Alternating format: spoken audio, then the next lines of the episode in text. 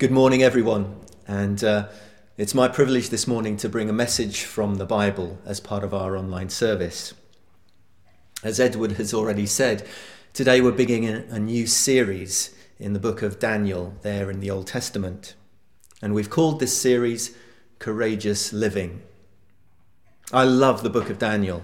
It's one of the most interesting and most exciting books in the Bible. I'd encourage you over the next few weeks, if you can, to find some time to read through the whole of the book. It's found among the major prophets there in the Old Testament after Isaiah and Jeremiah and Ezekiel. It's probably most famous for one story in its book, Daniel in the lion's den. But we're going to look at all the stories. And we have glimpses into Daniel's life over a period of seventy-five years or more. Just to put it in its historical context, Daniel was a teenager who was taken captive into Babylon. King Nebuchadnezzar of Babylon, modern-day Iraq, invaded Judah and Israel and besieged Jerusalem. And after a series of deportations, he laid waste to Jerusalem. It follows the story of this young man who was faithful to God in difficult circumstances. He outlived four kings, two empires, and helped the court change the course of nations.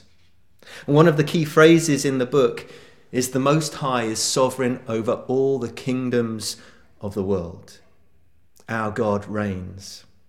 And this was such an encouragement to Daniel as it is to us today. As we hear the news, our God reigns. As we see nations in turmoil, our God reigns. Whatever the future holds, our God reigns. He sees, he knows, and he is on the throne, working his purposes out. He's got the whole world in his hands. He's got you and me in his hands. So let's get going. We're going to listen to chapter one of Daniel.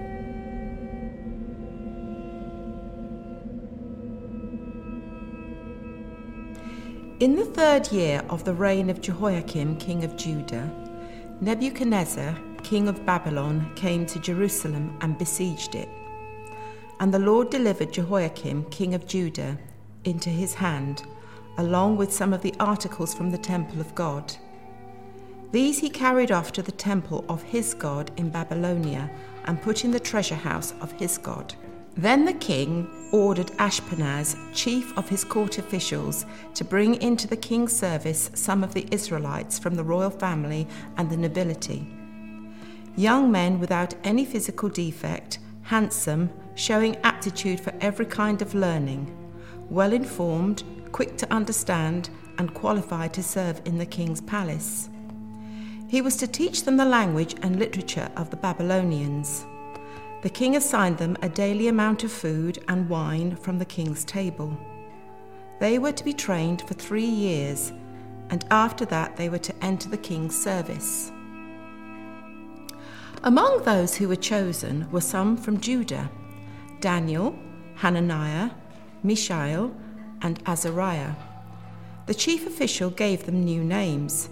To Daniel, the name Belteshazzar, to Hananiah, Shadrach, to Mishael, Meshach, and to Azariah, Abednego. But Daniel resolved not to defile himself with the royal food and wine, and he asked the chief official for permission not to defile himself in this way. Now God had caused the official to show favor and compassion to Daniel, but the official told Daniel, "I am afraid of my lord the king, who has assigned your food and drink. Why should he see you looking worse than the other young men of your age? The king would then have my head because of you." Daniel then said to the guard, whom the chief official had appointed over Daniel, Hananiah, Mishael, and Azariah, "Please test your servants for ten days. Give us nothing but vegetables to eat and water to drink. Then compare our appearance with that of the young men who eat the royal food, and treat your servants in accordance with what you see." So he agreed to this and tested them for ten days. At the end of the ten days, they looked healthier and better nourished than any of the young men who ate the royal food. So the guard took away their choice food and the wine they were to drink, and gave them vegetables instead.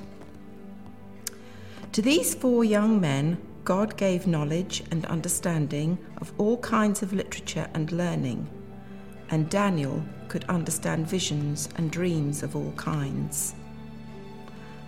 At the end of the time set by the king to bring them into his service, the chief official presented them to Nebuchadnezzar. The king talked with them, and he found none equal to Daniel, Hananiah, Mishael, and Azariah. So they entered the king's service. In every matter of wisdom and understanding about which the king questioned them, he found them ten times better than all the magicians and enchanters in his whole kingdom. Daniel chapter one. I wonder if you can remember your teenage years. For some of us, it's going back a little way now. What were they like? What were the challenges that you faced?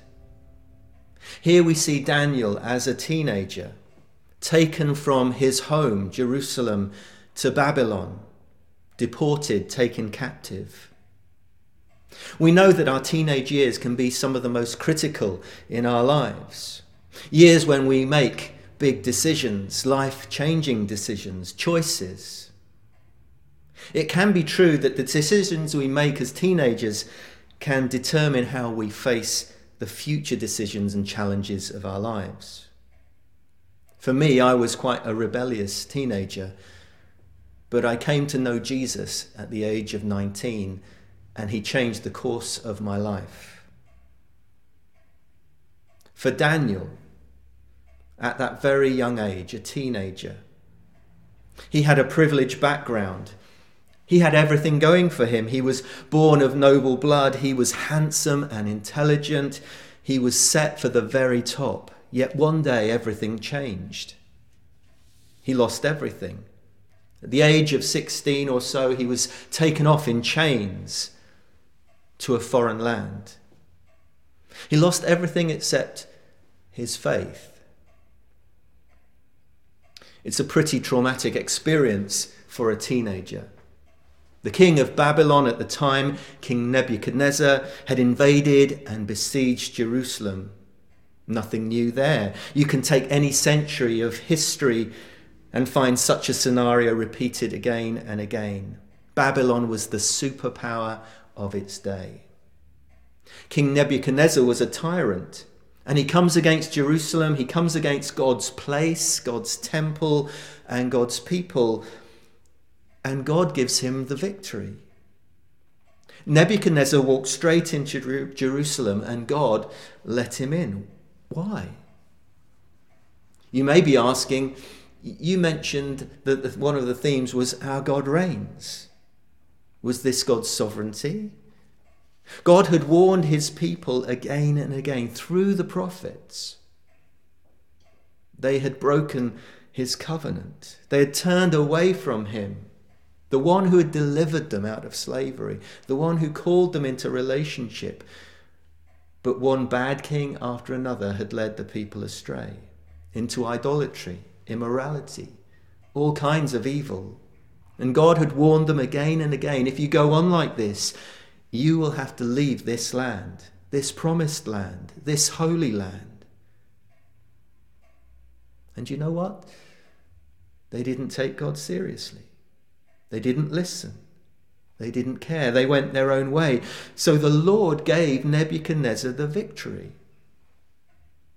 To show his contempt, Nebuchadnezzar ransacked the temple. He took the sacred cups and artifacts from the temple and he put them up in his own temples of his own gods, there in Babylon. Nebuchadnezzar also decided to take the very best of the young people as living vessels back to Babylon too. Some of the noble youths. This was not out of the kindness of his heart. Probably it was a determined strategy to rob Jerusalem of its royal line, its nobility, its potential leaders. And among those he kidnapped, those he took captive, were Daniel and his three friends, Hananiah, Mishael, and Azariah. But in the sovereignty of God, in these four young men, God was coming to Babylon, to its very heart, the center of Babylon, that place of huge human pride. Remember the Tower of Babel, built to defy God? And what was meant for evil, God would turn for good. Daniel and his friends found themselves in exile. Nebuchadnezzar wanted them to forget everything that they had known, forget their land, forget their God, and serve him and him alone. So he needed to get rid of everything that reminded them of God, starting with their names. These four young people must have had godly parents, because all of their names contains the name of God. El, or Yah. Daniel, God is judge. Hananiah, Yahweh is gracious. Mishael, who is like our God. And Azariah, Yahweh is my helper. So Nebuchadnezzar changed their names. And the new names they were given contained the names of his pagan gods. Daniel became Belteshazzar, after the pagan god Bel or Baal. Shadrach, Meshach, that was Hananiah and Mishael, were named after Aku, the moon god.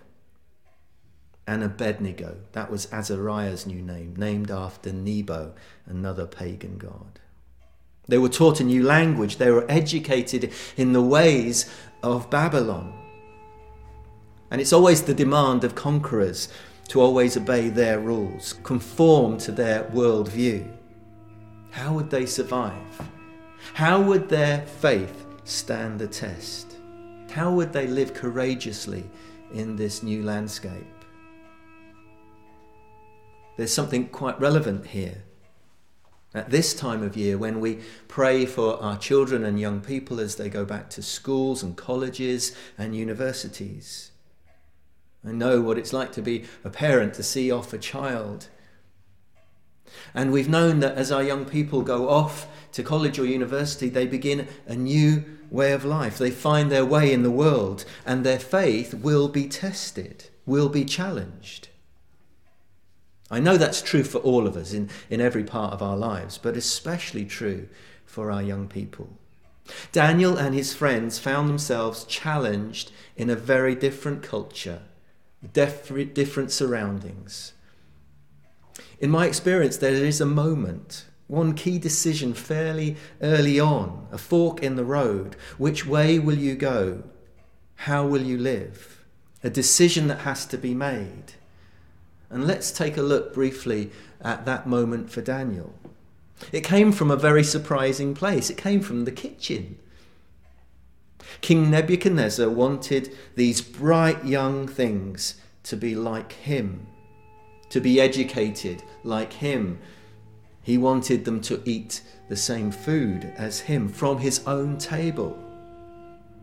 So why is this an important issue for Daniel? Why is this a moment for Daniel to make a stand? He had accepted a new name. He'd accepted a new education. And the word here used for that food from the king's table in verse sixteen, translated sometimes as choice food, also means offering food. Food that had been sacrificed to the idols, the gods of Babylon. And it became for Daniel an issue of principle. It's not so much an issue for us today. We don't really think about that. Although I remember as a student at a Bible college visiting a Sikh temple with some colleagues, and we were asked to bow down to some of the gods in the temple, and we refused. And afterwards we were offered food, and, and we looked at one another. Some accepted the food and some didn't. We know the teaching of Paul and of Jesus that actually food it is, doesn't contain anything that would harm us. But here for Daniel, it was a crucial issue.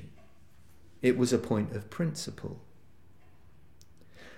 it reminded me of another story, true story. One of my favourite films is Chariots of Fire. Now, Eric Liddell, that amazing Scottish runner who became a missionary in China, made a stand, a point of principle. He wouldn't compete in the one hundred metres because the heats happened to be on a Sunday. He took a stand. Daniel makes a stand now that will strengthen him for the years to come, the bigger challenges that will come. I know that Daniel, and this is interesting, that he made his stand graciously and courteously and wisely. So often as Christians, we can make a stand on a particular issue, whatever that issue may be, but we can do it in such a manner that we actually lose the respect of those that we're trying to influence, those that we're trying to witness to.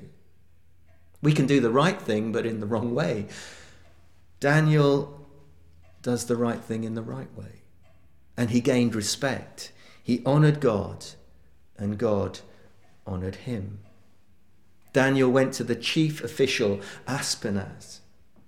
And just as an aside, if you go to the British Museum today, there is a stone in the British Museum with an inscription, Ashpenaz, chief of the eunuchs in the reign of King Nebuchadnezzar, the very man Daniel spoke to.